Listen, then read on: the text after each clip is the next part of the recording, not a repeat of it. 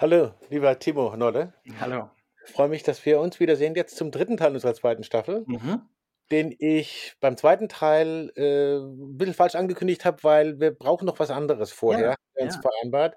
Wir wollten, nachdem du letztes Mal wirklich interessante Dinge erzählt hast über Haltung, über äh, deine Methodiken Ja. von zwei oder drei vorgestellt hast, von vielen, die da äh, zu finden sind, wirklich sehr spannend, auch mit interessanten Beispielen. Thema Leistungsdruck, Ja. bevor wir zum Aufschnitt kommen im nächsten Teil. Ähm, Leistungsdruck ist ein Wort, das sehr häufig gerne verwendet wird und Ja. jeder glaubt, äh, äh, er weiß, was es ist. Genau. Ich gehe davon aus, dass Timo Noller das noch ein bisschen differenzierter anguckt, oder? Ich probiere es. Ja, sehr gerne. Genau. Okay, dann los. Okay, ja, also ähm, Leistungsdruck ist, ist tatsächlich äh, etwas, wo, wo alle von reden und, äh, und, und äh, jeder glaubt so ein bisschen zu wissen, was es ist, aber es ist schwierig zu greifen ähm, für, für eine äh, Therapie- oder Coaching-Situation.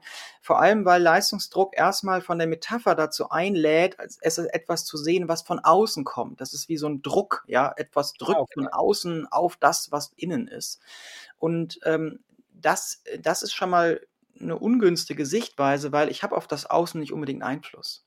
Mhm. Also, ähm, also ich, ich unterscheide es so oder ich konzeptionalisiere Leistungsdruck so, dass ich erstmal unterscheide zwischen dem Erleben der Person und den Leistungserwartungen von außen. Ich kann zum Mhm. Beispiel in einem Kontext mich bewegen, zum Beispiel in einer Schule oder in einer Ausbildungssituation, wo ich sehr hohe, wo sehr hohe Leistungserwartungen an mich gestellt werden, bestimmte Mhm. Aufgaben äh, gut zu machen oder viel in kurzer Zeit oder irgendwie sowas. Jetzt gibt es erstmal diese Erwartungen. Mhm.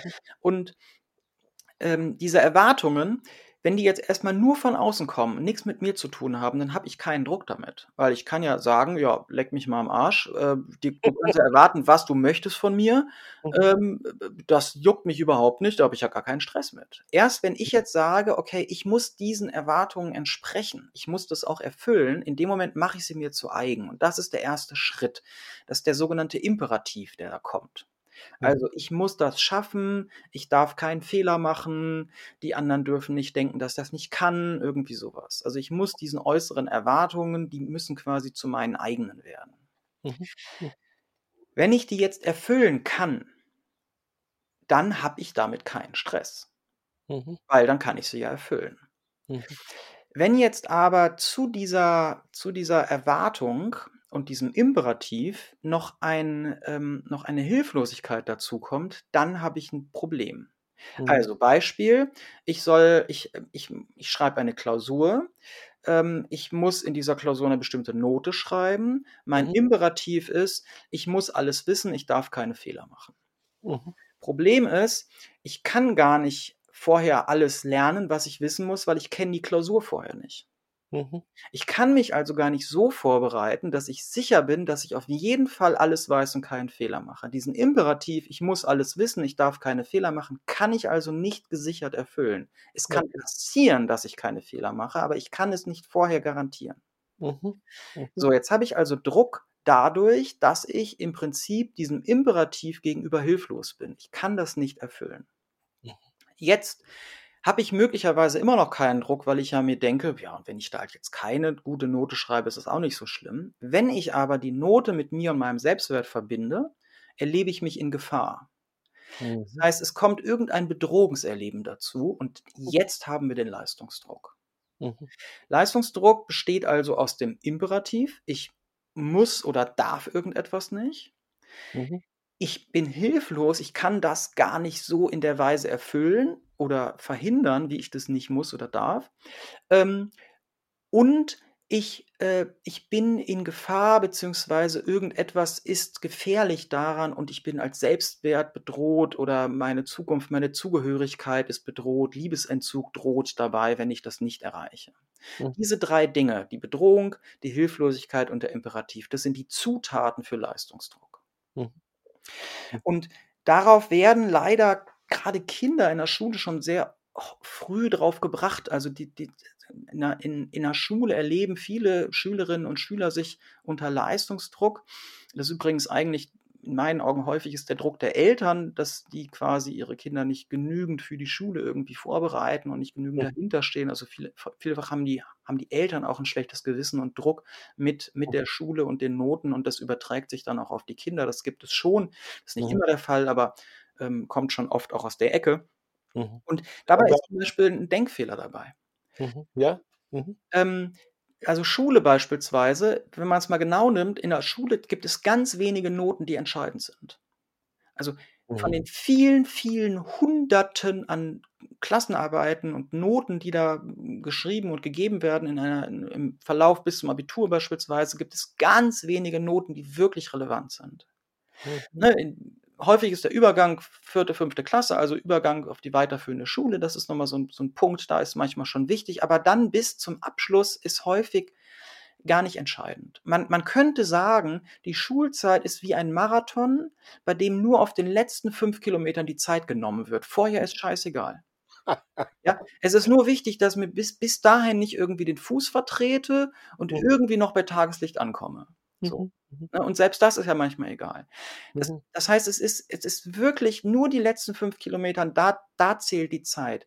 Aber was, was, was werden zum Teil Schüler, was machen die sich für einen Stress wegen einem Vokabeltest, zweites Halbjahr, fünfte Klasse irgendwie ähm, oder so, ja? Das Mhm. ist völlig Banane, aber das Bedrohungserleben gegenüber dieser Note ist riesig. Mhm. Und wenn man das mal relativiert, dann kann man da schon ganz viel auch Gefühl Druck rausnehmen. Mhm. Das ist oft eine ganz starke Verwechslung. Mhm. Okay.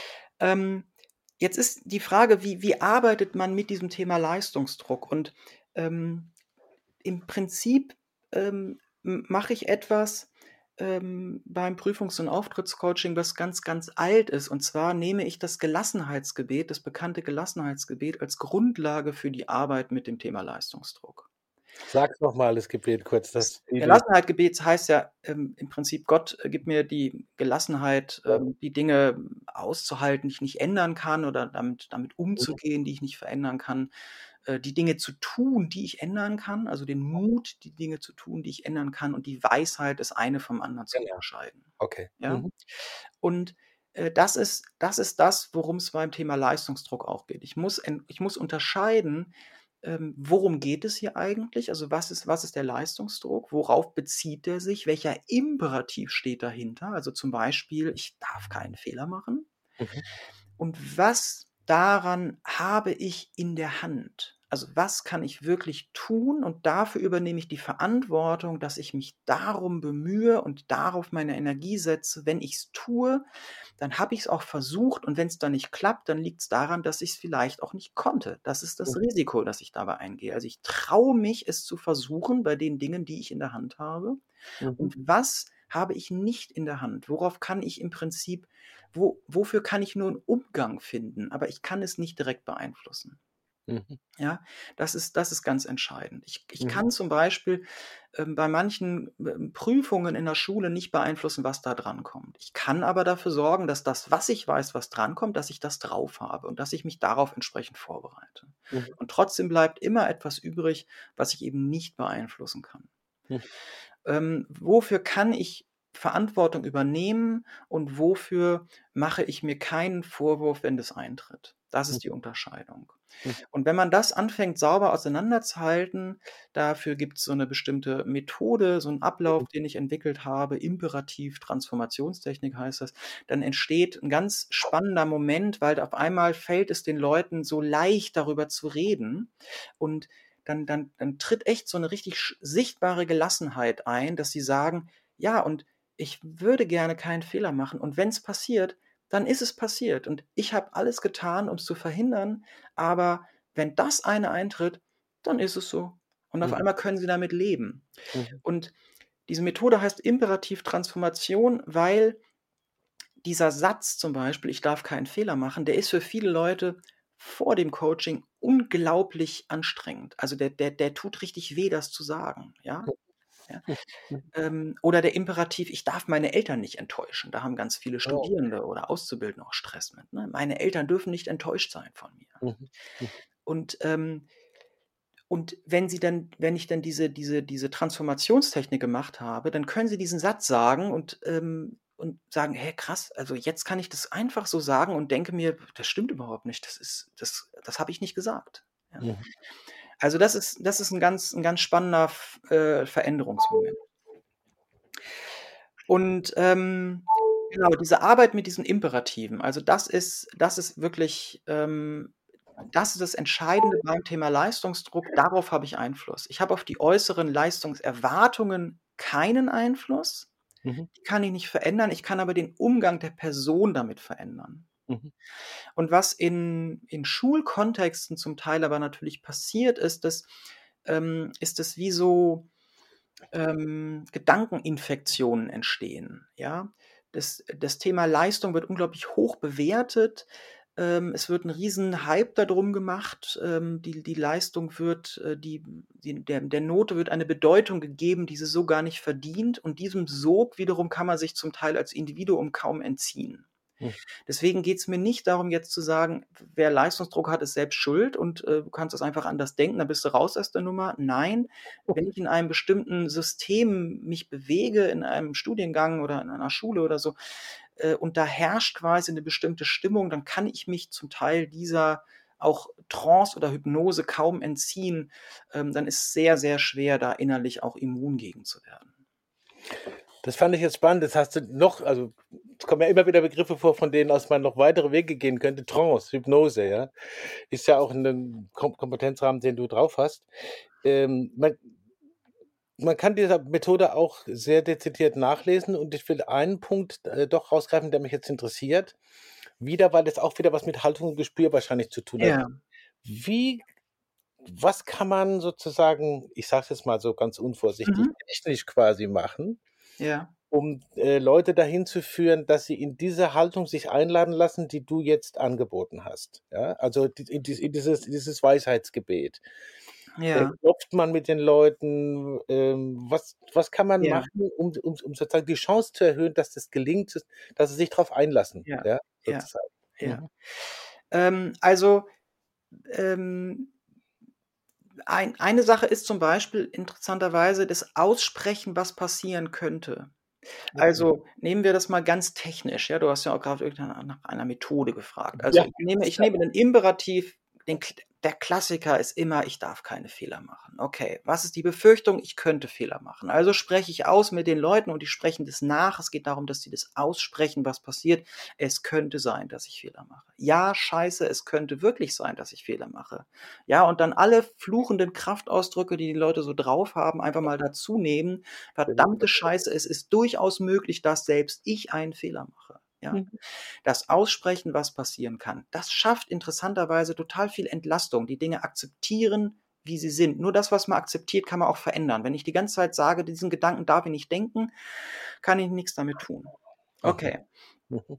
Ähm, das spreche ich mit den Leuten aus und dann dekliniere ich durch, wie könnte es dazu kommen? Also wie könnte es ganz realistisch dazu kommen, dass ich einen Fehler mache? Und jetzt sagen die Leute irgendetwas. Mhm. Und jetzt frage ich, ähm, hast du Einfluss darauf oder nicht? Also, die haben gesagt, es kann sein, dass ich einen Fehler mache, weil in der Klassenarbeit was drankommt. Das, das war so gar nicht im Unterricht. Okay, Hab, hast du Einfluss darauf? Und dann sagen die, was, was die Lehrerin da an Aufgaben habe ich keinen Einfluss drauf. Okay, also es könnte dazu kommen, dass ich einen Fehler mache, weil was drankommt, was die Lehrkraft sich überlegt hat, was man, was ich so gar nicht wissen kann oder was, ne? Und, und deswegen mache ich einen Fehler und dafür mache ich mir jetzt keinen Vorwurf mehr. Mhm. Also das wäre quasi die Variante, das habe ich nicht in der Hand, wie gehe ich damit um? Mhm. Und dann frage ich sofort wieder, und aus welchen anderen Gründen könnte es denn dazu kommen, dass du einen Fehler machst und sagen, ja, weil ich vielleicht was nicht verstanden habe im Unterricht, aber ich habe gedacht, ich hätte es verstanden und in der Klassenarbeit merke ich, ich habe das habe ich nicht falsch. Ja, so. Mhm.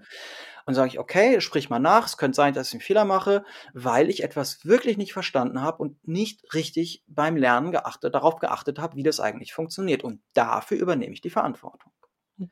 Das heißt, wir, wir, wir gehen ganz viele Szenarien durch. Wie könnte es dazu kommen, dass das eintritt, was eigentlich nicht passieren darf? Und mhm. entscheiden mhm. immer, habe ich Einfluss darauf? Habe ich keinen Einfluss darauf? Für das, wo ich keinen Einfluss habe, mache ich mir keinen Vorwurf. Für das, wo ich Einfluss habe, übernehme ich die Verantwortung. Mhm. Und dadurch entsteht irgendwann auf der einen Seite Gelassenheit, dadurch, dass ich sage, okay, es gibt Dinge, die, die kann ich nur so stehen lassen. Und auf der anderen Seite steht, entsteht Selbstwirksamkeit, weil ich weiß, okay, das kann ich tun und dann, dann habe ich es in der Hand. Jetzt übrigens kleines Fallbeispiel. Ich habe mal mit einem jungen Mann gearbeitet, der, ähm, der war in der Schule extrem gut. Der hat eine 09er Abi gemacht. 09.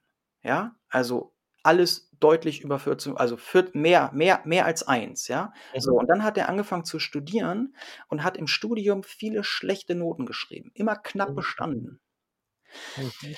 Ähm, Mhm. und äh, er hat aber, und das hat er, weil er zu wenig gelernt hat. Also der hat Mhm. ganz gezielt eigentlich so knapp gelernt vor den Klausuren, dass er gerade so besteht.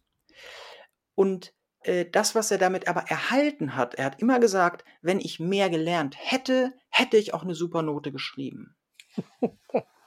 Und ähm, er ist durch das wenige Lernen nie in die Gefahr gekommen, dass er sich mit seiner Note, also dass die Note etwas über ihn aussagt. Wahnsinn. Ja. Wenn er mehr, wenn er mal wenn er mal gesagt hätte, jetzt lerne ich mal so viel, wie es geht, und es wäre dann keine Eins rausgekommen, sondern vielleicht nur eine Zwei, dann Mhm. wäre diese Zwei die Note, die er geschrieben hätte.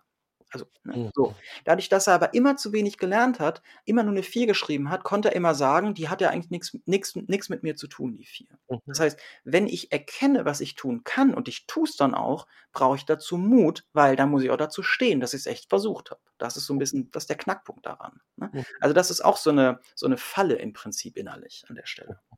Das finde Umgang mit Leistungsdruck. Ne? ja, das, das finde ich deswegen auch interessant, um doch mal die Brücke zu schlagen zum, zum letzten Mal, dass man Ja, sich klar macht, äh, was es da sozusagen an Beobachtungskontexten auch braucht, ja, um was überhaupt zu erkennen. ja, Statt einfach dann blind drauf zu rennen und zu sagen, ich helfe Ihnen, dass Sie Zweier schreiben und damit hilft man ihm wahrscheinlich gar nicht. Ja? ja, genau.